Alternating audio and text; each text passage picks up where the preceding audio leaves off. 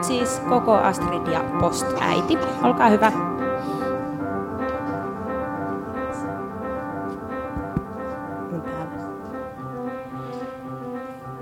Kuuntelet Post-äitiä. Ruskeat tytöt median päätoimittaja, kirjailija Koko Hubaran ja säveltää kirjailija Astrid Svanin podcast-sarjaa. Meitä ei kiinnosta, millainen äiti olet. Nukutko perhepedissä, onko sinulla vulvaa tai imetätkö lastasi. Sen sijaan tässä sarjassa ihmetellään, tutkitaan ja puretaan käsitteitä, valtadiskursseja ja kokemuksia äitiydestä ennen, nyt ja jälkitilassa. Sukupuoli, niin sanottu rotu ja luokka, seksuaalinen suuntautuminen ja lääkärin diagnoosit eivät riitä kuvaamaan äitiyden todellisuutta, mutta ovat alkupiste toisen ihmisen maailmaan tuomiselle ja kasvattamiselle. Lähestymme eri jaksoissa äitiyttä esimerkiksi teorian, historian, muodin ja populaarikulttuurin kautta matrisentrisen ja intersektionaalisen feminismin viitekehyksissä. Tulette kuulemaan ohjelmassa meidän äänien lisäksi myös asiantuntevia vieraita. Sen lisäksi, että äidimme, teemme työksemme taidetta. Sarjassa seurataan myös tämänhetkisten luovien projektiemme syntyä. Tervetuloa jakamaan meidän kanssa koko ihmeellinen äiti-homma ja selvittämään ainakin, että mitä äitiydestä jää jäljelle, jos ottaa pois kaikki materiaaliset odotukset, konstruktiot ja myytit, tai ei ainakaan hyväksy niitä ilman jämerää pureksintaa. Voitte osallistua keskusteluun laittamalla meille viestiä esimerkiksi Instagramissa at postaiti-podcast ja hashtagkäämällä hashtag postaiti tai postäiti. Ja myös voi kuunnella meidän ensimmäisen jakson, joka tuli viikko sitten ulos. Se löytyy SoundCloudista tällä hetkellä. Siellä ainakin kerrotaan näistä meidän käsitteistä, kuten matrisentrisestä feminismistä ja siitä, että miksi me lähdettiin tekemään tällaista ohjelmaa. Terve koko Hubara ja hei Armi Mustosmäki, meidän tämänkertainen vieras. Me aloitetaan silleen, että kysytään ja kerrotaan toisillemme äitikuulumiset. Mitä teille tällä hetkellä kuuluu? Ää, lapsi aloitti koulun ekaluokan 8.8. eli 11 päivää sitten. Ei kun mun, mikä päivä nyt on menossa keskiviikko? Mä en 20. No on siitä jo kaksi viikkoa melkein. Hän oli ensimmäisenä aamuna jo ihan järkyttynyt siitä, että mitä, minkä takia minä seison eteisessä kengät jalassa ja takki päällä, koska hän halusi mennä kouluun yksin. Ja oli tosi loukkaantunut siitä, että mä tulin näyttäytymään sinne, mutta sitten heti seuraavana maanantaina hän alkoi kävelemään yksin. Ja nyt tänä keskiviikkona ollaan siirrytty siihen pisteeseen, että hän haluaa tulla kotiin sillä tavalla, että minä en ole siellä paikalla. Hän haluaa olla puoli tuntia yksin, että mä jään tänne sitten tämän jälkeen vähäksi aikaa roikkumaan, että kissakoira saa ää, tehdä jotain yksin kotona tai salaista. Mites teillä? Haluatko Armi kertoa, onko mitään kuulumisia kotirintamalta? No, ähm, mä olen itse asiassa samassa tilanteessa. Esikoinen aloitti koulun ja äh, mä tässä odottelen sitä kuuluisaa vuoden mutsipalkintoa, koska mä en ole hirveästi ollut kotona, koska mulla on ollut näitä työmatkoja, joten mä en ole ollut häntä saattamassa kouluun lukuun ottamatta ensimmäistä aamua saati sitten häiritsemässä sitä kotiintuloa. Mutta tota, äh, tämä on suuri muutos siinä mielessä, että jos siinä päiväkotielämässä on ollut päivittäinen kontakti siihen henkilökuntaan ja kuuluu niitä kuulumisia aikuisilta ja ihan todistettavasti sen, että lapsi on ollut siellä paikalla ja tehnyt jotain, niin äh, nyt se tavallaan suurin osa siitä viestinnästä täytyisi tulla niin kuin lapselta itseltään, että mitä teitte koulussa ja miten meni ja mitä söitte. Ja vastaus voi olla, että en muista tai haluaisin nyt tästä lähteä ulos kaverin kanssa enkä kertailla näitä juttuja sun kanssa, niin se on se on aika iso muutos ja myöskin muutenkin tuntuu, että tässä on tullut yhden kesän aikana semmoinen, niin kuin, että äiti on pudonnut semmoiseen alimpaan kastiin siinä ajanviettoasteikossa, että ennen tulee kaikkea muuta aktiviteettia, mitä voidaan tehdä kavereiden kanssa. Ja sitten jos kukaan kaveri ei ole paikalla, niin sitten äiti kelpaa. Kuulostaa tutulta. Mitäs Astrid? No, mä, mä pohdin nyt, että miltä musta tuntuu, kun te kerroitte jo niistä niin kuin miten ne lapset siellä toimii. Mullakin on siis juuri ekan luokan aloittanut lapsi. Ja hän on nyt ollut kahdeksan päivää koulussa ja totesi viime perjantaina, että, että on tosi paljon rankempaa kuin mitä oletin. Se tuntui musta jotenkin kamalalta, että heti tulee semmoinen, että miten mä voin nyt keventää tätä koulua, mutta mä en voi puuttua, koska yhteiskunta hoitaa tämän koulupuolen ja mä vaan lähetän lapseni sinne. Mutta mä huomasin, että mulla on yhtäkkiä sellainen niin kuin tosi paljon pidempi ja suurempi lapsi ja tosi paljon itsenäisempi. Ihan niin kuin vii, yhden viikon aikana se oli muuttunut hirveästi. Ja sillä oli kaikkea omia suunnitelmia, mitä se aikoo niin kuin tehdä koulukavereiden ja se puhuu myös lukion menemisestä. Niin ehkä tämä on joku sellainen niin kuin yllättävä sellainen suruaika, mikä mulle tuli. Että mä oon samaan aikaan niin kuin ylpeä, että mä ylipäänsä näen tämän hetken. Ja sitten semmoinen, että no nyt mulla ei ole enää sitä, nyt mä oikeasti postaiti. Että nyt tää on joku uusi tyyppi, joka, jonka kanssa tulee olla erilaista. Mä oon siis juurikin puhunut siitä, että, että lapsi on kuin eri ihminen. Ja se on vähän niin kuin se fiilis, mikä on, että tämän ehkä kesäloman aikana kuoriutui joku ihan uutta elämää, että paljon enemmän vielä yksityisempää ja täynnä salaisuuksia olevampaa ja niin kuin semmoista itsenäistä elämää elävä tyyppi. Ja se väistämättä vaikuttaa siihen, että miten taas uudelleen niin kuin, joutuu asemoitumaan äitinä ja miettii sitä omaa äitiyttä ja suhdetta siihen lapseen.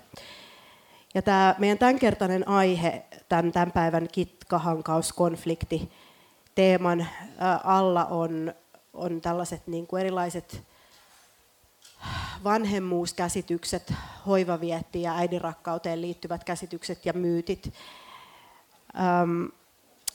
Nämä ehkä on ollut semmoisia aiheita, mistä koko, niin kuin mun, mun osalta koko podcast-sarja on saanut alkunsa. Että silloin äh, 2011 heinäkuussa, kun mä oon saanut tietää olevani raskaana, niin mä oon juuri silloin tota, löytänyt semmoisen New Yorker-lehden numeron, missä on ollut tällaisen ranskalaisen filosofin Elisabeth Badinterin äh, iso pitkä henkilökuva. Se löytyy netistä googlettamalla ja sen otsikko on Against Nature, kannattaa lukea.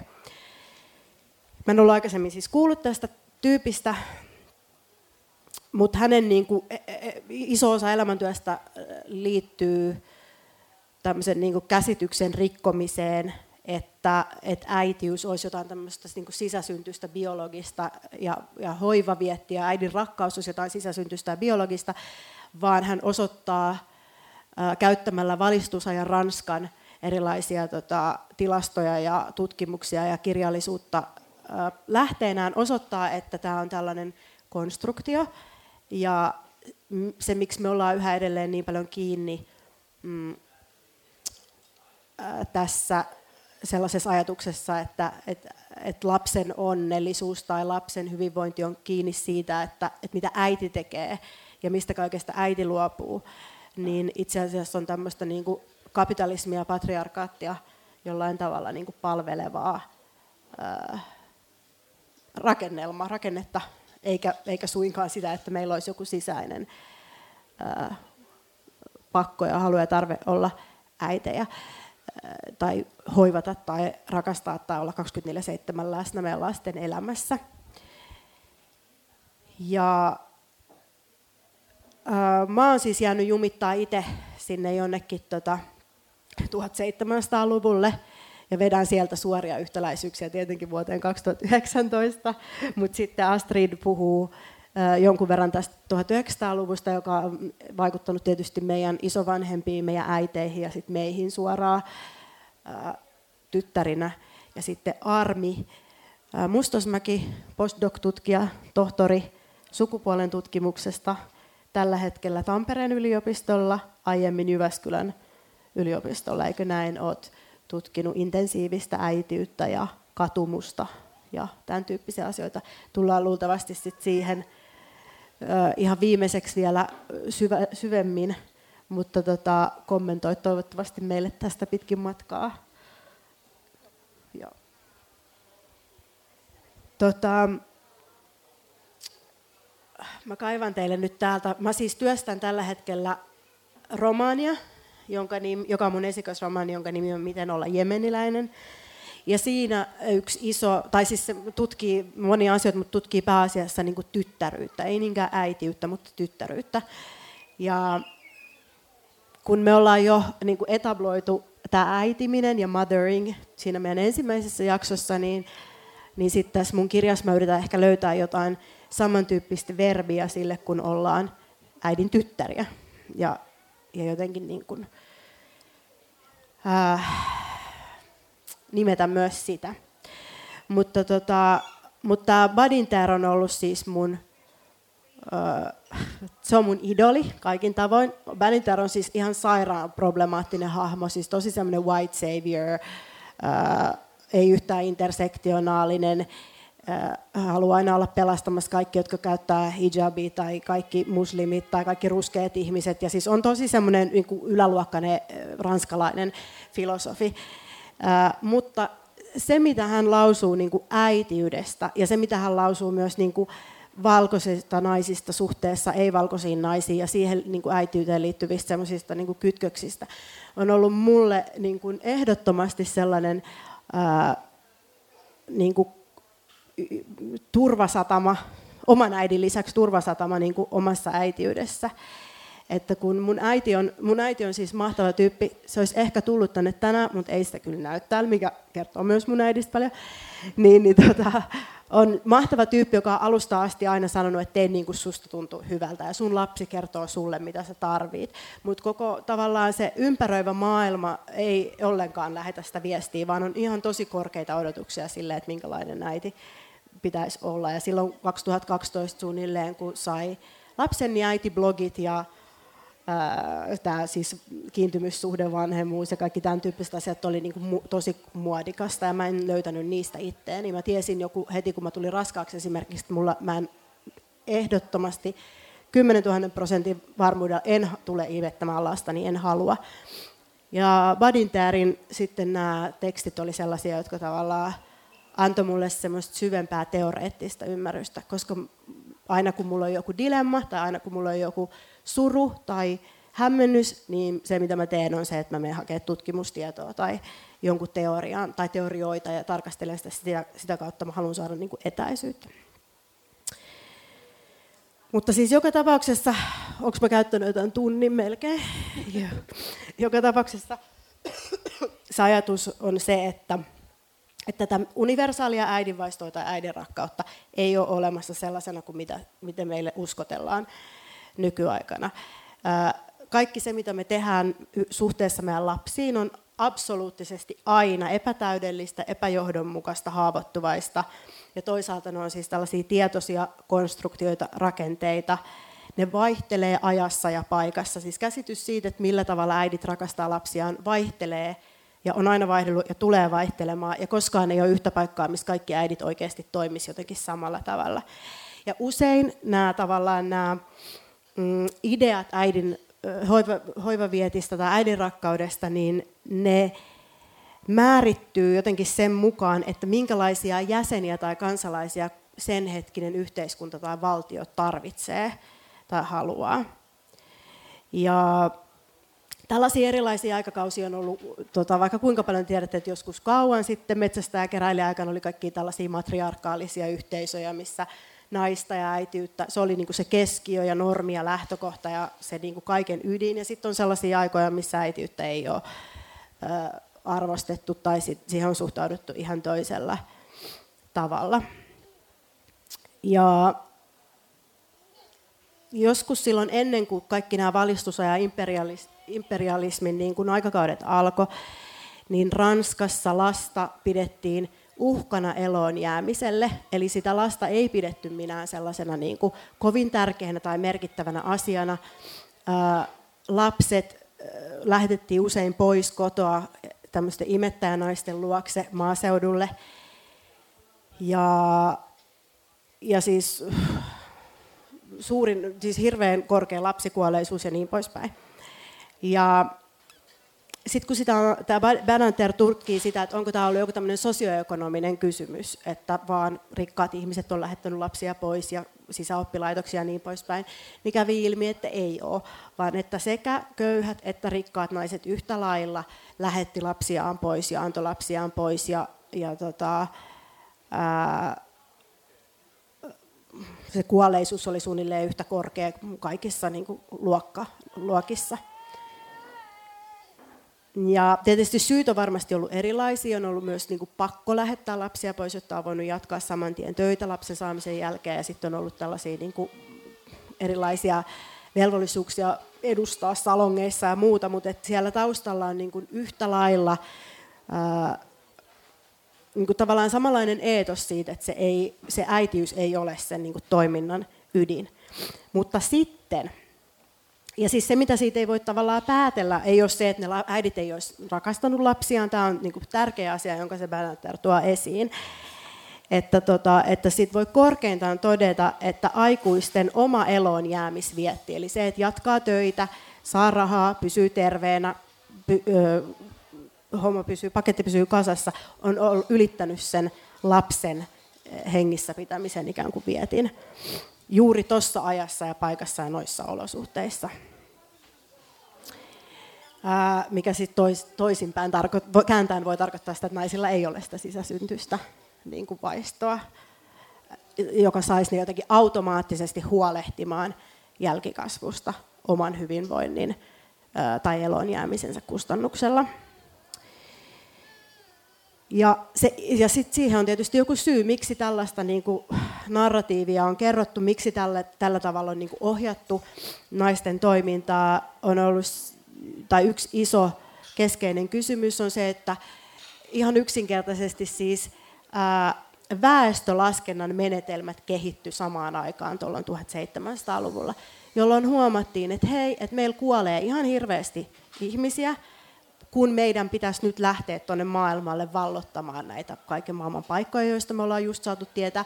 Meidän pitäisi saada sieltä hirveät määrät resursseja tuotua Eurooppaan, mutta meillä ei ole tarpeeksi ihmisiä tekemään tätä kaikkea työtä. Eli mitä me tehdään? Meidän pitää nyt saada tänne yhteiskuntaan sellainen systeemi, että äidit jää hoivaan niiden lapsia, jotta ne pysyisi hengissä, jotta niistä voisi tulla armeijan jäseniä, jotta niistä voisi tulla löytöretkeilijöitä ja niin poispäin. Ne vaati valtavia miehistöjä, ne kaikki, kaiken maailman transatlanttiset systeemit ja muut. Ja, ja tästä yksinkertaisesti johtuu se, että alettiinkin hirveästi nostamaan, tai tästä ja ehkä niin kuin romantiikan synnystä johtuu se, että alettiin hirveästi nostamaan naista sellaiselle jalustalle, että nainen tai ei voi sanoa jalustalle, koska nainen ei ollut siltikään minkään arvoinen, mutta että alettiinkin puhua siitä, että naisen tehtävä on pysyä kotona, naisen tehtävä on hoivata lasta, ja naisella on tämmöisiä niin kuin sisäisiä pakkoja tehdä sitä. Et ehkä niin kuin se, se on se pointti. Ja se, mistä nämä saatiin sitten, mikä on niin kuin kaikkein jotenkin twisted, mä lupaan lopettaa tämän jälkeen, on se, että... Tämä on hienoa, kiva kuunnella, jatka vaan. Että tota, mikä tässä on siis kaikkein jotenkin niin kuin, mulle niin kuin kaikkein jotenkin kipeintä ja omituisinta on se, että, että nämä tota, tutkijat, tieteilijät sen ajan, kaikki siis miehiä tietenkin, koska nainen sai kyllä opiskella, mutta vain sen verran, että se hyödytti perhettä ja lapsia, ei sen verran, että se olisi tehnyt jotain yhteiskunnallista. Niin tutki myös siis naisten lisäksi myös monia muita naaraseläimiä ja, ja päättyi laittamaan naisen niin kuin aika alas niin kuin siellä eläinten jossain hierarkiassa siksi, että kun muut eläimet, imettävät eläimet, nisäkkäät, ää, syö vain itselleen optimaalista ruokaa, kun ne imettää. Ja naiset esimerkiksi voi välillä juoda alkoholia tai, tai syödä mausteisia ruokia samalla kun ne imettää tai on raskaana, niin me ollaan siis sen takiakin jo niin kuin huonompia kuin monet muut naaraat ö, maailmassa. Ja sitten kun he kävi tuolla Afrikassa ja mu- muualla niin kuin Euroopan ulkopuolella, ne huomasivat, että siellähän on tällaisia villiä, villejä jaloja naisia, jotka tota, elää pelkästään lasten ehdoilla. ja syö vaan parapähkinöitä ja, ja tota, että maito olisi mahdollisimman rasvasta. Ja ne, sieltä tuotiin niin kuin se käsitys, että olkaa samanlaisia kuin nämä alkukantaiset primitiiviset naiset. Ja, ja alettiin syyllistämään niin valkoisia eurooppalaisia ja ranskalaisia naisia – siitä huonosta äitiydestä alettiin niin kuin ajaa tällaista agendaa, että teidän pitäisi olla niin kuin nämä. Mutta samaan aikaan näitä naisia tietenkin orjuutettiin ja raiskattiin ja, ja niin kuin erotettiin omista lapsistaan ja pidettiin siis tietenkin ei-ihmisinä ollenkaan. Ja tämän tyyppisestä niin kuin historiallisesta jatkumosta, niin kuin naisten syyllistäminen, naisten vertaaminen eläimiin, ja pakottaminen niin kuin hyvin kapeeseen yhteen tietynlaiseen tapaan olla äiti, niin me ollaan sitten tultu. Tai että ne näkyy, kohta päästään siihen, millä tavalla ne näkyy tässä päivässä, mutta, mutta ollaan tultu niin kuin niihin aikoihin, kun meidän isoäidit ja äidit on ollut äitejä ja tyttäriä. Mä jatkan vielä, koska me nähtävästi nyt rakastetaan näitä historiallisia äitihistorian löytymistä niin sieltä 1800-luvulta, että myös se medikaalisen diskurssin ja siis koko niin kuin lääketieteen kehittyminen ajoittuu aika lailla siihen, ja silloin oli tärkeää määrittää niin kuin anatomisesti sukupuolia, ja silloin niin kuin päädyttiin siihen, että se hoiva vietti ja hoi, ä, niin kuin äiti hoivaajana, että se on niin kuin luontaista, koska naisen ruumis on erilainen kuin miehen, ja sieltä syntyy se lapsi niin sitä biologiaa siis pidettiin perusteena.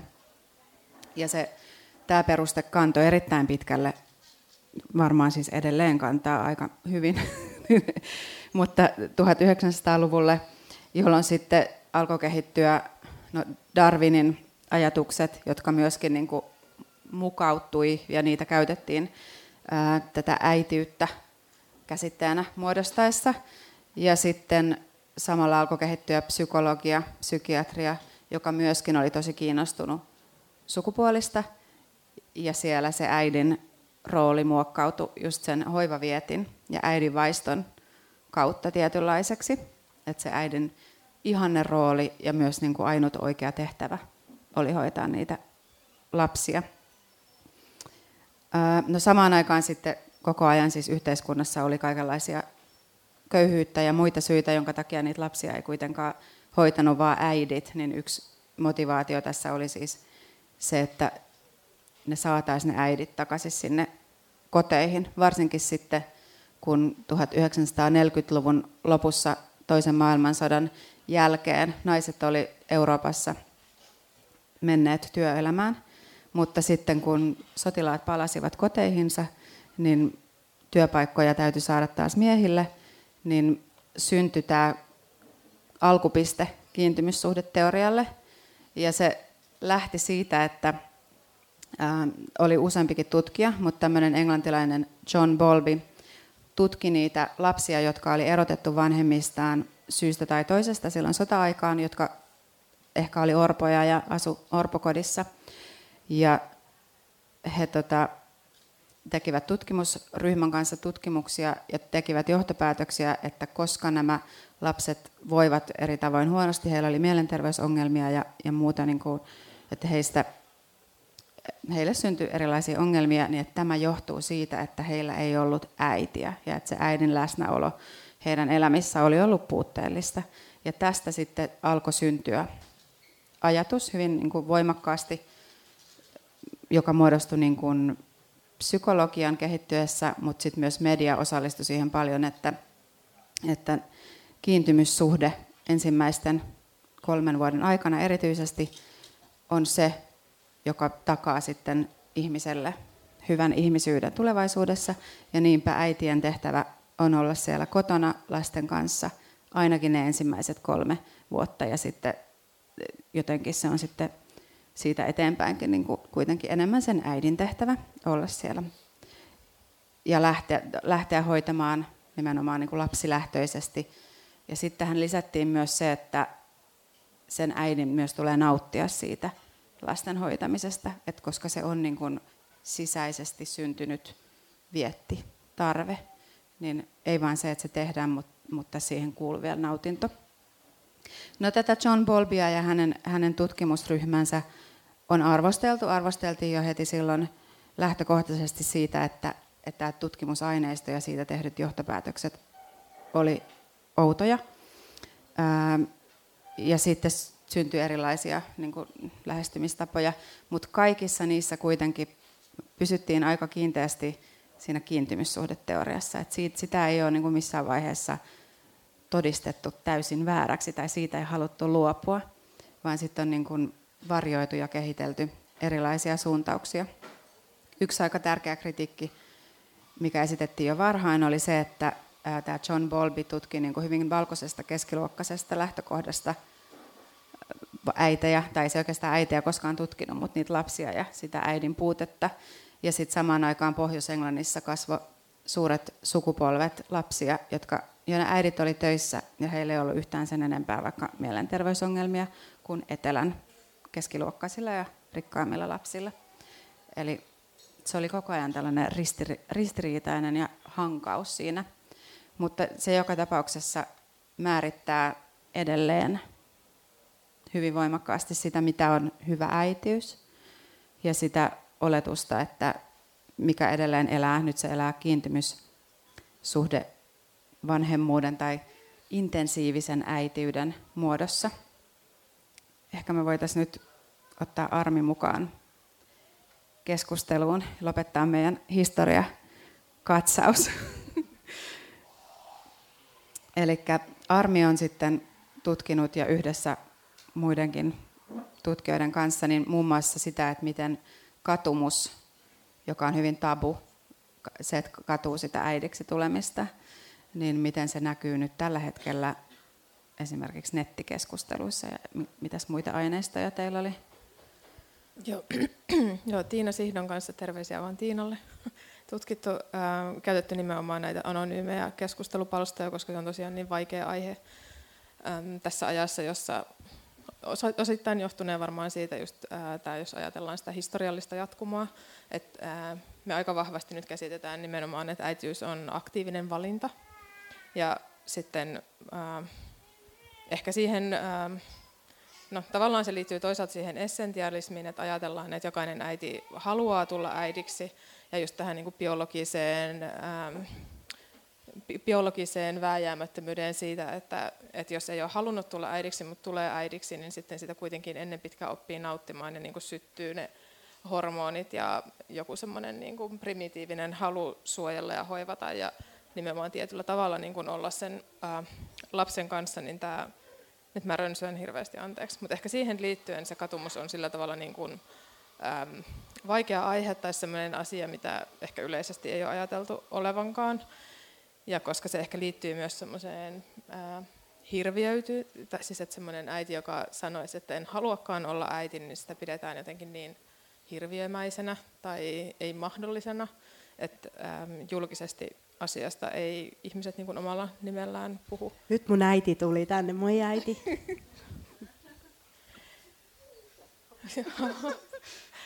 ähm, joten sitten me sen takia äh, tästä tämmöisestä niin kuin kun olet ollut kiinnostunut niin kuin äitien uupumuksesta ja valit, kaikenlaisesta äitien valituksesta ja ää, negatiivisesta puheesta, niin sitten tämä katumus on ehkä semmoinen niin äärimmäinen ää, ilmiö ja sitä oli mahdollista nyt ainakin se, niin kuin lähestyä niiden anonyymien keskustelupalstojen kautta ilman, että täytyy saada heti ihmisiä puhumaan siitä. Hei, haluaisitko kertoa vähän siitä intensiivisestä äitiydestä, mitä se tarkoittaa ja miten se kytkeytyy, tai miten se liittyy siihen teidän just katumustutkimukseen? Öm, joo, siis me ei varmaan silloin, kun me lähdettiin tutkimaan sitä asiaa, niin me ei ajateltu, että me tutkittaisiin intensiivistä äitiyttä tai niinku tämmöisiä äitiyskulttuureita, mutta se jotenkin tuli sieltä ää, aineistosta itsestään, että tavallaan mitenkä, miten äidit siis niinku valittaa tai valittaa en tarkoita siis semmoisella niin väheksyvässä mielessä, vaan millä tavalla he puhuvat niin niistä vaikeuksistaan tai uupumuksestaan tai muuten näistä ää, negatiivisista kokemuksistaan, niin äm, sieltä tuli hirveän voimakkaasti esiin just nämä, mitä tässä on puhuttu, että se äitiys, oletukset äitiydestä tai että mitä se äitiys on, miltä äidistä tuntuu ja mitä sen pitää tehdä, niin on kuitenkin äm, vaikuttaa pakottavilta ja aika lailla tietynlaisilta. Et sieltä tuli hirveän voimakkaasti se, että ei voiskaan valita niitä erilaisia tapoja, millä olla äiti. Kuten sä vaikka mainitsit sen, että äm, esimerkiksi imetys on varmaan todella herkkä aihe. Mä oon joskus miettinytkin tai kiinnostunut ollut tästä aiheesta, että ää, en tiedä onko kohteliasta nimetä, mutta mä oon aikaisemminkin sanonut, että koko Hupara on ainut mun mielestä, joka on julkisesti sanonut sen, että ää, en aio imettää tai en ole imettänyt lastani. Mutta mä en tiedä, pystyttekö te nimeämään paljon ihmisiä, jotka olisi julkisia tai puolijulkisia, jotka olisi ää, puhunut siitä julkisesti? Mä en ainakaan ole törmännyt. Siihen toki törmään välillä, että en pystynyt. Olisin halunnut, mutta en pystynyt. Mutta, Joo, silloin mutta siihen, että en halunnut tai en suostunut, niin... Niin, tai jotenkin ajattelisin, että se olisi itsestä lähtevä, että ei olisi medikaalista syytä siihen, vaikka niin kuin lääkitystä tai äm, No edes kipuja ei oikeastaan varmaan, että vaikka olisi järjettömiä kipuja, niin mä en tiedä lasketaanko sitä sellaiseksi, niin kuin, millä saisi niin kuin poikkeusluvan olla imettämättä, vaan se ajatellaan, että kyllä lapselle, tai se on niin kuin lapsen oikeus, se täytyy tarjota parasta, ja siihen kietoutuu just myös nämä niin kuin kiintymyssuhdeteoriat, mutta sitten enenemässä väärin ää, kaikkeen siihen lapsen kehitykseen, niin kietoutuu nyt myös tämä niin kuin tämmöinen niin kuin aivotutkimus, nämä neurodiskurssit, että kiintymyssuhdeteoriasta on ehkä nyt edetty myös siihen sellaiseen, että käytetään niin kuin aivojen tutkimuksen välineitä argumentoimaan aika lailla samoja asioita, mitä on aikaisemmin argumentoitu psykologisesti kiintymyssuhdeteorian avulla, että se äidin rakkaus ja tietynlainen huomio ja vuorovaikutus on niin kuin deterministisesti yhteydessä sen lapsen tulevaisuuteen. Eli se, millä tavalla äiti on lapsen kanssa, vaikuttaa sen lapsen emotionaaliseen tulevaisuuteen, taloudelliseen tulevaisuuteen, jopa ehkä rikollisuuteen, tuloihin, siihen, minkälaisiin ihmissuhteisiin se kykenee. Ja se tavallaan tämä aiheuttaa meille äideille niin kuin hirvittävän suuren taakan tai tavallaan semmoisen painolastin hartioille, että sen lap, tavallaan, että sen lapsen kanssa täytyy olla jotenkin hyvin tietyillä tavoilla. Ja siihen ehkä kietoutuu sit myös ne, ne ei ole suoraan oikeastaan liity siihen alkuperäiseen kiintymyssuhdeteoriaan, mutta nämä, mitä me ehkä mietitään tämmöiseksi kiintymysvanhemmuudeksi, eli jotkut imetyksen lisäksi vaikka perhepeti tai kantoliinailu ja tämmöiset, mitä toisaalta argumentoidaan myös niin kuin luonnollisena ja lapsen lähellä pitämisenä ja lapsen tahtisuutena ja ää, mitkä on siis sellaisia käytäntöjä, jotka aika paljon no nimenomaan ehkä voi ajatella, että ne on lapsesta lähteviä, totta kai ne voi olla myös äidistä lähteviä. Ja, niin, tähän voi sanoa myös sellaisen disclaimerin, että jos joku, ää, ei ole tarkoitus siis syyllistää niitä äitejä, jotka tekee, niin kuin te tuossa alussa sanoittekin, että meitä ää, ei ole tarkoitus siis ää, sillä tavalla seimata tai syyllistää niitä äitejä, jotka parhaansa tekee tai kokee tietynlaiset käytännöt omakseen, tai sitten niitä, jotka eivät koe niitä omakseen, vaan tälleen ehkä tämä meidän lähtöasetelma on tässä kriittinen ja nyt tavallaan kaikki tulee sitä kautta, mutta se voi, miten se nyt kuvailisi, että ei ole tarkoitus nyt siis ketään syyllistää teki niin tai näin. Joo, sen takia tämä on niin super niin kuin kiehtova ja mahtava aihe mun mielestä, että, että tuolla istuu toi julkinen ei-imettä ja sitten täällä päässä on semmoinen, joka meni neuvolaan ja usko kaiken, mitä siellä sanottiin ja sieltähän tuli vaan niin kuin sitä, että jos sä et imetä, niin kaikki menee pieleen. Niin mähän sit, se oli siis tosi vaikeaa, siitä ei mennyt tulla mitään, mutta mä ajattelin, että mä mieluummin niin kuolen kuin että mä en imetä, koska tämä täytyy nyt vaan, että tämä homma ei voi tässä heti kusahtaa. Ja, ja sitten kuitenkin kahden vuoden päästä siitä mulla oli mastektomia, että tuntui, että siihen se mun imetystä, tai se loppukin siihen, että sitten mä en voinut imettää, kun se piti se rinta leikata pois. Ja siis tää, mun on pakko palata taas tähän 1700-luvun Ranskaan, mutta siis rintasyöpä kytkeytyy niin kuin hyvin ää, niin kuin hirveällä tavalla juurikin tähän keskusteluun niin, että et sit kun tota, mä etsin tämän täältä, että mä varmasti sanon teille oikein. Ää, no ensinnäkin mä huomataan, että kukaanhan ei puhu isän rakkaudesta eikä isän isän vaistosta. Sellaista sanaa ei ole suomen kielessä. ja jotenkin niin kuin, mehän puhutaan vaan niin kuin siitä naisesta ja sen vaistoista ja rakkaudesta, mutta siis kun Russo kirjoitti näitä kaiken maailman yhteiskunta sopimuskirjoja Emilen ja tämän tyyppisiä silloin 1700-luvun puolivälin tienoilla, niin niin hän niin kuin määritti silloin tosi voimakkaasti sen, että miehen ainoa tehtävä perheessä on siittää se lapsi. Ja sitten kaikki se loppuvastuu siitä, että siitä lapsesta tulee jollain tavalla yhteiskuntakelpoinen ja osa tällaista demokratian utopiaa, niin, niin on sitten sen äidin vastuulla, niin kuin me tässä niin kuin edelleen tunnutaan jotenkin ajattelevan. Ja se, mitä kautta tämä äidin vastuu tietysti alkaa nimenomaan se imetys. Ja ja juuri lapsen tahti, mitä me nykyään kutsutaan lapsen tahtiseksi imetykseksi. Ja, ja tota, se on niinku semmoinen eläimellinen tila, että naisen rinnat täytyy maidolla ja sitten sen on pakko tyhjentää. Ja me tiedetään myös, että pitää mennä tyhjentää joskus jonnekin altaaseen tai johonkin pumpata ulos maitoa, jos vauva ei satu olemaan. Ja mä en siis tiedä tästä mitään, mutta näin mä oon nähnyt monta kertaa. Ää, ja sitten tästä niinku kivuliaasta luonnon tilasta sit syntyy se äidin rakkaus. Et se on hyvin kytkeytynyt nimenomaan imettämiseen.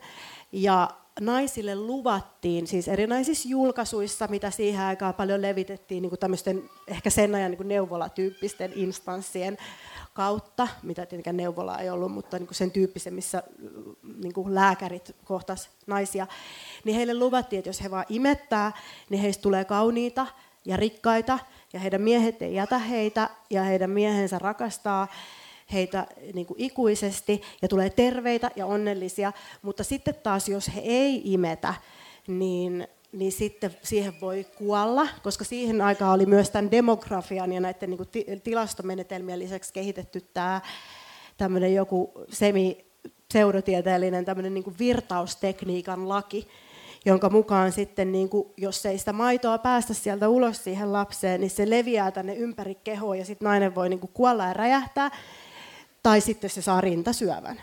Nämä oli ne kaksi vaihtoehtoa. Eli jos te ajattelette niin kuin ihmistä, jolla on se tieto siinä, tai naista siinä ajassa siinä maailmassa, ja hänelle sanotaan näin, niin mitä sä haluat tehdä silloin? Niin kuin pitääkö se itsesi hengissä, pitääkö se sen lapsen hengissä? Ei silloin ole kyse mistään sisäsyntyisestä tai tai tota, ää, mistään niin kuin valinnanvapaudesta ainakaan. Ja musta tuntuu, että niitä rippeitä me edelleen niin kuin eletään suhteessa ää, niin kuin äitiyteen. Mun on pakko jakaa tässä nopeasti yksi anekdootti. Silloin kun mun lapsi oli syntynyt just sitten keväällä, niin sitten samana kesänä tai syksynä oli lapsimessut ja yksi mun entinen työkaveri pyysi mua sinne mukaan ja hän sanoi, että että tota, nähdään siellä. Mä tulin vaunujen kanssa, no sitten hän sanoi, että ei missään nimessä vaunujen kanssa saa mennä, että nyt me sidotaan tämä sun lapsi tällaisella jollain kankaalla tähän sun niin kuin, rintaan kiinni. Ja mä yritin sanoa, että kun se mun lapsi ei yhtään niin kuin, ole semmoinen hystyteltävä sylivauva, ja silloin se on hirveän kova hikoilemaan, ja mullakin tulee aina hiki, että olisi parempi, että mä voisin työntää sitä vaan niin kuin, käsivarren mitan päässä. No se ei käynyt. Ja sitten mun lapsi oli tässä semmoisen jonkun hirveän villakankaan sisällä. Ja se koko ajan, se oli siis lapsi, joka nukkui 23 tuntia vuorokaudessa, on aina niin kuin vaan ollut silleen, että mä olin jo vähän huolissa. No sitten se koko ajan kitisee siinä ja on tosi epämukava. Ja loput mä otan sen pois siitä, kun mä ajattelin, että sen pitää ruveta syömään. Niin mulla on semmoinen vauvan muotoinen hikiläiskä ensinnäkin tässä mun paidassa. Ja, ja sitten mä alan kaivaa sitä tota, tuttelia ja laitan sitä siihen pulloon ja alan syöttää. Niin sitten tämä mun tuttavani sanoo siinä, että hei, että kai sä tiedät, että että ne lapset, ketkä on niinku pul- tai vastikeruokittuja, niillä on siis matalampi älykkyysosamäärä kuin niillä, joita imetetään. Että. Ja tämä oli kuitenkin 2012. Ja nämä käsitykset tulee 1600-luvulta. Ja tämä ihminen on siis upea feministi ja aika woke ja aika antirasistinen, tosi hyvän tahtoinen, tosi hyvä tyyppi kaikin puolin. Ja nimenomaan sit, ähm, mm, ja se ei ole ehkä vielä niin kuin, saavuttanut Suomeen, mutta mä oon huomaavina niin ehkä kansainvälisesti vähän semmoista niin kuin, myös äh, kriittisempää äh, liikehdintää, että semmoinen äh, Emily Oyster, miten hänen nimi lausutaankaan, hän on tehnyt tämmöisen äh, äitiyskirjan, joka on, että hän on niin kuin kääntynyt aineistojen puolelle. Että hän on taloustieteilijä, hän haluaa tietää, mitä data sanoo mitä numerot sanoo. Ja hän on sitten pistänyt vaikka riviin näitä tutkimuksia siitä, että mitä sanoo niin kuin vaikka nyt sitten imetyksestä ja mitä sanoo pulloruokituista lapsista ja tavallaan just että katsotaan nyt oikein tarkasti marginaaleja, että mitä hyötyä näistä on. Niin tota, et, ää, tämmöiset niin kriittisemmin orientoituneet tutkijat taas ei löydä niistä välttämättä niistä tutkimuksista niin älyttömän suuria eroja niin kuin imetettyjen ja pulloruokittujen lasten välillä, mutta sitten taas ää, suurin osa kuitenkin julkisesta diskurssista on hyvin voimakkaasti kaikille, kaikin mahdollisin argumentein suosittelee nimenomaan tietyn, että täytyy, täytyy imettää ja tavallaan, että äitiä täytyy tukea siinä heidän, heidän tavoitteissaan, mutta se voi nimenomaan ehkä sitten päätyä siinä kaikessa hyvän tahtoisuudessaan niin just nimenomaan siihen toiseen päähän, jossa on se että nekin äidit, jotka ehkä kaipaisi jonkinlaista kannustusta siinä, että ihan hyvä tulee, vaikka vähän hellittäisi jossakin vaikeissa asioissa, niin he ei sitten niin kuin uskalla turvautua muihin keinoihin, että sitten on kansainvälisesti myös nousemassa näitä tämmöisiä fed is best, sen, isä, niin kuin sen sijaan, että sanotaan, että breast is best, että rinta on paras, niin sanotaan, että ruokittu on paras, että, että ei tavallaan niin kuin vedetä sitten liian kireelle niitä liinoja. Niin, ehkä siitä kiintymyssuhde, intensiivisestä vanhemmuudesta, johon se kiintymyssuhdeteoria tällä hetkellä niin linkittyy, niin jotenkin puhutaan vielä siitä, että, että just nämä, mitä te kuvaatte, on sen, mä ajattelen, että ne on niin kuin sen aikaansaamia, tai että se on se, mikä määrittää nyt sitä, se on vähän niin kuin semmoinen pilvi äidin yläpuolella, jos on se ideaali äitiys, täydellinen äitiys, ja sitten jokainen äiti käy niin kuin käytännön tasolla koko ajan diskurssia ja jotenkin neuvottelee sitä niin kuin omaa paikkaansa. Ja siellä on siis todella korkeat standardit, jotka on just perusteltu kovan tieteen neuro, neurobiologian tai, tai niin kuin vankan tutkimuksen, pitkällisten tutkimusten perusteella, että näin on parasta, niin täytyy olla niin kuin tosi jotenkin, täytyy olla tosi isot syyt, että uskaltaa niin kuin sitten tässä neuvottelussa niin tehdä omia päätöksiä eikä seurata niitä, mitä mediakin sitten toistaa. Ja ilmeisesti sellainen tendenssi on, että sitten media, tai siis onhan se ihan selvä, että ilmeisesti tänään viimeksi niin Hesarissa on juttu, jossa niin kuin kerrotaan aika lailla suoristettua tietoa siitä, että mikä on parasta just aivotutkimuksen perusteella niin lapselle ja miten sen äidin pitää toimia. Eli että sit aina päädytään normittamaan sitä äidin toimintaa. Varmaan äidit myös niin kuin ottaa isomman vastuun tai on niin kuin ikään kuin herkempiä kaikelle tälle asiantuntemustiedolle, tai sitä on tutkittukin, että aika usein se viimeisin tieto, että miten lasta pitäisi kasvattaa tai millaisia valintoja tehdä, niin sitten se tulee perheisiin äidin kautta, että äiti sitten usein esittelee isälle sitä tutkimustietoa ja niitä parhaita käytäntöjä tai mitä pitäisi tehdä. Mutta että millä tavalla se, tuossa oli äsken, on niin monia reittejä, mihin voisi lähteä puhumaan, mutta tavallaan sitten katumuksesta, kun äsken vähän avattiin sitä keskustelua, niin sitten sieltä tuli niin voimakkaasti se, että miksi ihmiset katuu tai miksi ne on niin uupuneita tai miksi ne kaipaa lapsetonta elämää tai elämää ennen lapsia, niin siinä aika keskeisenä mun mielestä oli nimenomaan se, että se vanhemmuus koetaan niin raskaaksi, koska se, siinä on niin paljon niitä on tavallaan niitä velvoitteita, on niitä pakkoja. Ja tietysti hoiva on joka tapauksessa monille raskasta, katui tai ei. Mutta ähm, no, sen jälkeen, kun siitä katumuksesta oli se Hesarissa esimerkiksi viime talvena se juttu, ja sitten mä jotenkin ajattelin, että me saataisiin siitä paljon enemmän negatiivista palautetta ää, siitä, että puhuu, puhuu niin kuin julkisesti tuollaisesta asiasta, vaikka se ei ollutkaan niin kuin henkilökohtainen mikään tämmöinen niin autoetnografia, mutta jotenkin oletettiin, että nyt tulee tosi paljon vihapostia. Mutta ei itse asiassa tullut, ja sitten enkä mä muutenkaan huomannut, että sen jälkeen olisi hirveästi noussut tämmöistä julkista keskustelua, mutta sitten joku psykologian tai psykiatrian ammattilainen kirjoitti sitten omaan blogiinsa siitä, että, että vanhempi, että sä voit olla sellainen kuin sä haluat. Tai jotenkin, että jos, että se oli mun mielestä aika, aika hieno se blogi, jotenkin sellainen, niin kuin, että kun hänkin tämmöisenä, niin kuin, oliko se nyt psykoterapeuttina tai psykologina tai että kuinka moni on jättänyt hänelle kertomatta tällaisia asioita ihan vain sen takia, että se on niin iso tapu. Ja että kyllä ihmisten pitäisi voida tehdä enemmän oman näköisiä valintoja, tehdä sitä lapsiperheen elämästä oman näköistään ja myös puhua avoimesti näistä äm, niin kuin vaikeista asioista.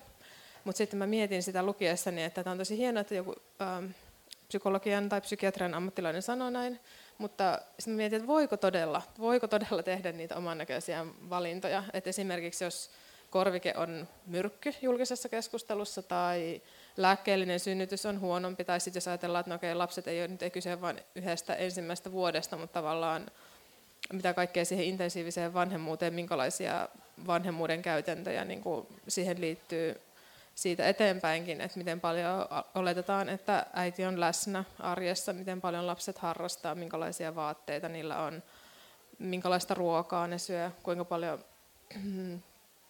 No meidän perhelehti oli tehnyt tämmöisen kyselyn lukijoille, että mistä vanhemmat kokee edelleen eniten syyllisyyttä, ja se toimittaja otti yhteyttä sen kanssa, ja siinä oli kolme selkeintä, tämä taisi olla meidän perhelehdessä ei maksettu mainos, se juttu, niin siinä oli kolme selkeää syytä ylitse muiden, joista vanhemmat kokee syyllisyyttä. Niin ensimmäinen muistaakseni oli siis terveellinen ruoka, eli se, että onnistuuko laittamaan ja jaksaako laittaa tarpeeksi superterveellistä ruokaa ja maistuuko se lapselle. Siis ei edes se, että sä jaksat laittaa sen, vaan sen lapsen pitäisi myös syödä sitä. Ja mä voin sanoa omasta kokemuksestani myös, että lapset osaa olla todella nirsoja. Ne ei välttämättä arvosta ollenkaan kotitekoisia ruokia. ja se voi turhauttaa ja suututtaa ja vanhempia, vanhemmat kokee tosi suurta syyllisyyttä, mutta mitä se kertoo niin meidän intensiivisestä tai meidän vanhemmuuskulttuurista, jos terveellinen ruoka on numero yksi, mistä vanhemmat kokee syyllisyyttä.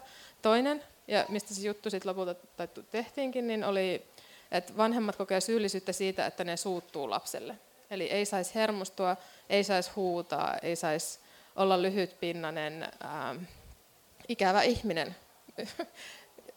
joo, ymmärretään. Joo. Ja si, sit, siinä oli tosi ähm, hieno juttu myös sitten tota noin, niin jälleen psyko, psykologian alan ammattilaiselta sitten tästä ähm, siitä hermostumisesta ja syyllisyydestä ja miten pitäisi ehkä kiinnittää sitten huomiota omiin voimavaroihin, että saako lepoa ja muuta. Mutta se kolmas asia, mistä vanhemmat kokee syyllisyyttä, oli oma aika.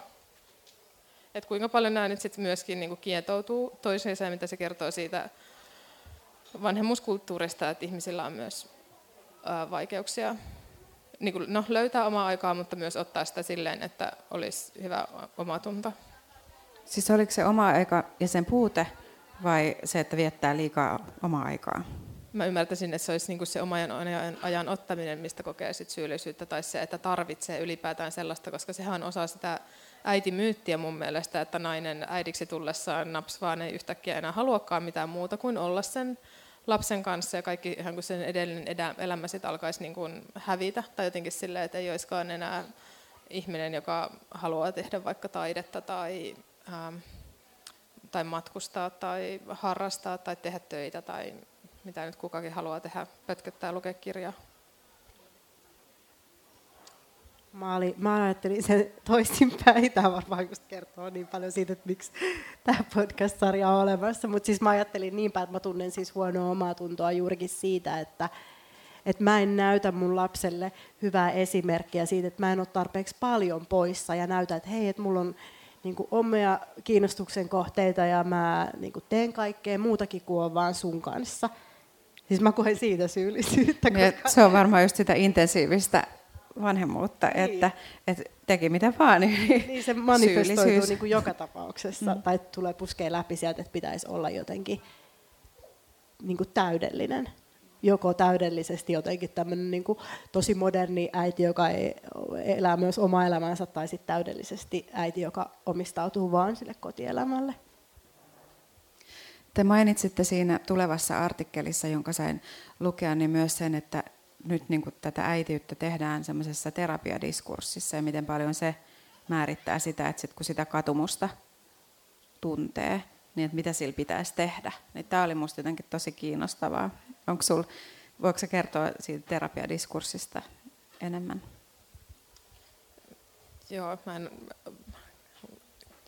ole vielä hirveän varmalla pohjalla sen asian kanssa, mutta joo, se se on tavallaan ehkä kiinnostavinta siinä, että miten paljon me ajatellaan, että jos me jos niin kuin ajatellaan, että mun laajempi tutkimusintressi olisi nimenomaan tämmöinen niin kuin äiti, äitien uupumus tai mikä tällä hetkellä on siinä vanhemmuudessa sellaista, mikä tekee ää, ihmisistä niin uupuneita ää, nimenomaan siihen vanhemmuuteen ja millä tavalla sit me ajatellaan, että sitä pitäisi hoitaa, tai että jos ihmisillä on tämmöisiä tun, niin kuin äärimmäisiä tunteita, niin kuin vaikka katumusta, että en halua olla äiti, niin miten sit muut vastaa siihen, tai niin kuin miten me ajatellaan, että pitäisi hoitaa sitä, tätä ihmistä, niin mehän ei ajatella siis, että olisi mahdollista, että se olisi niin kuin jotenkin pysyvä, vaan halutaan nimenomaan, siis se liittyy ehkä siihen terapiakulttuuriin, että me ajatellaan, että vaikeudet on jollain puhumalla tai itsensä jotenkin kasvattamalla niin kuin pois hoidettavia. Että ei, niin kuin, se poistaa ehkä semmoisen trage- tragedian mahdollisuuden, että olisi olemassa semmoinen nainen, joka ei halua olla äiti, mutta niin kuin sä sanoit, puhuit niistä ää, historiallisista jatkumoista, niin nykyään on kuitenkin tosi hankalaa tai vaike- ei, ei oikeastaan ole sellaisia äitejä, jotka, tai on tosi vähän äitejä, jotka ei olisi niiden lastensa kanssa. Tai että se ää, ehkä on tietysti huostaanottoja ja tällaisia niin kuin äärimmäisen vaikeita tilanteita, mutta sellaista No kirjallisuuden tutkija sanoo, että kirjallisuudesta tai löytyy tämmöisiä ehkä niin kuin kuuluisia taiteilijoita tai joitakin hahmoja, jotka on sitten ehkä tehneet jotain radikaaleja valintoja, että jättäneet lapsensa vaikka Israelin kipputsille ja sitten niin kuin lähteneet muualle tekemään taidetta, niin kuin kirjailijauraa tai, tai muuta tämmöistä, mutta, mutta noin niin kuin ylipäätään se on aika hankala aihe, että äiti ei olisi niin kuin lapsensa kanssa, että ehkä tämmöinen nykyään kun puhutaan jaetusta vanhemmuudesta, että vanhemmat jos eroa, niin sitten että voi olla sellaista jaettua vanhemmuutta, että molemmilla pysyy niin kuin huoltajuus ja lapsi saa oikeuden olla molempien vanhempiensa kanssa, mutta on paljon tavallisempaa kuitenkin se, että äiti on pääasiallinen vanhempi, mutta että me kulttuurisesti on tosi hankalaa hyväksyä sitä, että äiti olisi niin kuin etävanhempi. Ja sillä tavalla se, niillekin, joille se äitiys on todella hankala asia, joten on vaikea elää sen kanssa, niin se on myös tavallaan semmoinen No se on se kysymys tavallaan, että voiko sen sitten terapialla hoitaa pois, että voiko se äiti kasvaa siihen äitiyteen, oppia hyväksymään se äitiytensä. Se on niin, niin kiinnostavaa, koska mä ajattelen, että, niin, että mihin äitiyteen, että kuka sen määrittää. Että jos saako sen niin uudelleen se määrittää. Se lopputulos, niin. niin kuin se toivottu lopputulos. Mm. kello käy. Mä en näe. Meillä on ehkä kaksi-kolme minuuttia aikaa. Aa, kaksi kolme minuuttia ei todellakaan riitä kaikkeen, mistä mä haluaisin nyt just puhua.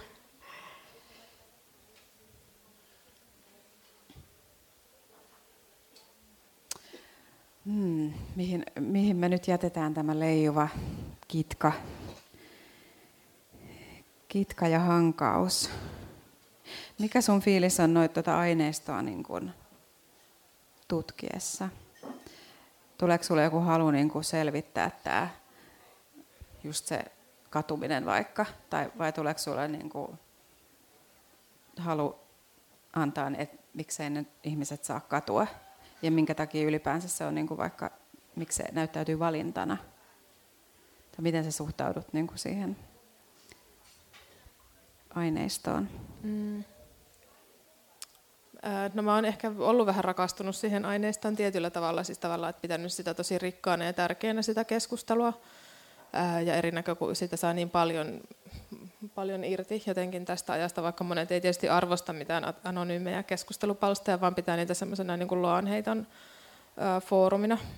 Mutta ehkä mä niin kuin haluaisin nimenomaan monipuolistaa sitä nykyistä vanhemmuuskulttuuria ja nimenomaan sitä lieventää sitä ihmisten syyllisyyttä, että onko, se, että onko siinä vanhemmuudessa niin paljon kyse siitä ikään kuin roolista ja yhteiskunnallisesta tehtävästä, että lapsia kasvatetaan johonkin tiettyyn tulevaisuuteen ja niitä pyritään muokkaamaan, mikä tämmöinen deterministinen äitiys- tai vanhemmuuskäsitys ehkä tekee siitä vanhemmuudesta hirveän raskasta, vai pitäisikö meidän enemmän ajatella jotenkin sellaista niin kuin elämistä tai yhdessä elämistä tai jotenkin myös, myös ehkä niin kuin jotenkin ymmärtää aikuisia ja aikuisten tarpeita, siis millaista elämää me halutaan elää. Tai ehkä niin kuin säkin sanoit, että myös, että minkälaisia roolimalleja sitten haluaa niin kuin olla lapselleen ja minkälaista ajattelee, että minkälaiseen, minkälaista elämästä ne lapsetkin voisivat sitten niin kuin tavallaan nauttia.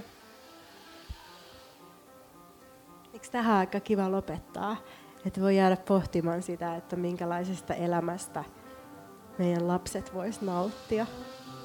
Niin ja myös se, että ehkä jos, jos pohtii sitä, niin voi löytääkin yllättäviä iloja siitä, jotain pieniä vapauden hetkiä siitä intensiivisestä äitiydestä. Kiitos Armi. Kiitos. Kiitos kutsusta. Oli kiva olla täällä. Kiitos kun kävit. Kiitos.